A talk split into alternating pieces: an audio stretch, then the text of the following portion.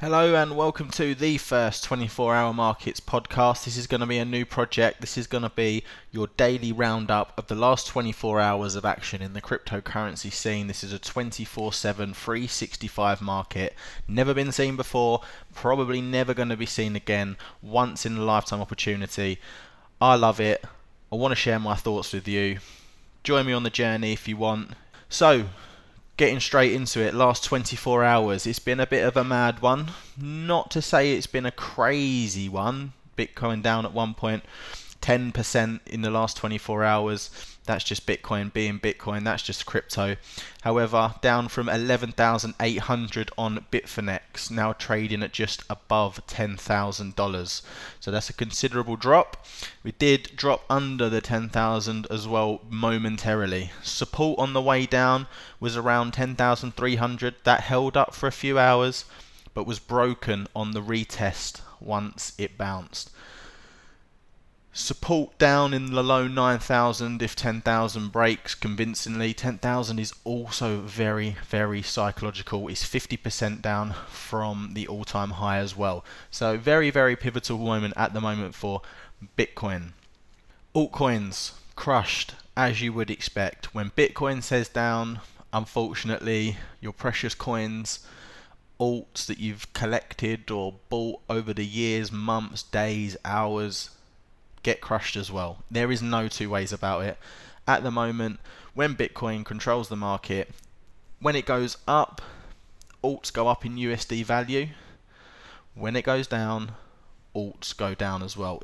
It, really is as, as, simple as that at the moment. Uh, everyone following their big daddy, and to be honest with you, alts fall a lot, lot quicker. So pick your investments well, guys. And uh, you know, if you're in it for the long term, this is absolutely a buying opportunity. There's no question about that.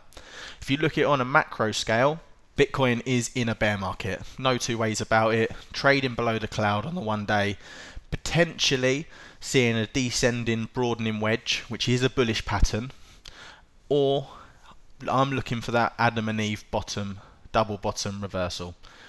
Sharp, sharp bounce from 6,000.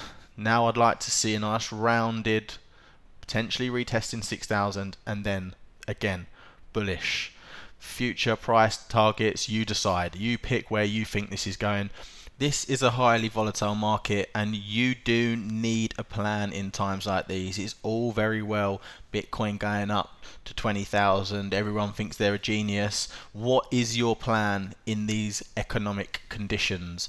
Bitcoin's on its way down, it's a little bit shaky, no one really knows what's happening, no one can def- see a pattern on the, on a macro scale, no one is confidently calling any bottom, and at the moment, people, if you don't have a plan, what do you expect to happen? If you didn't have a plan on the way up, you were a fool.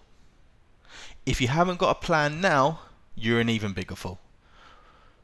This is an opportunity, either two things. There's an opportunity here to get out.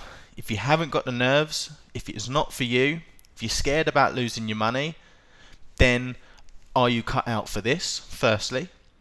And secondly, if you are, and if you got in for the right reasons, and if you truly believe in the project, then why are you not buying?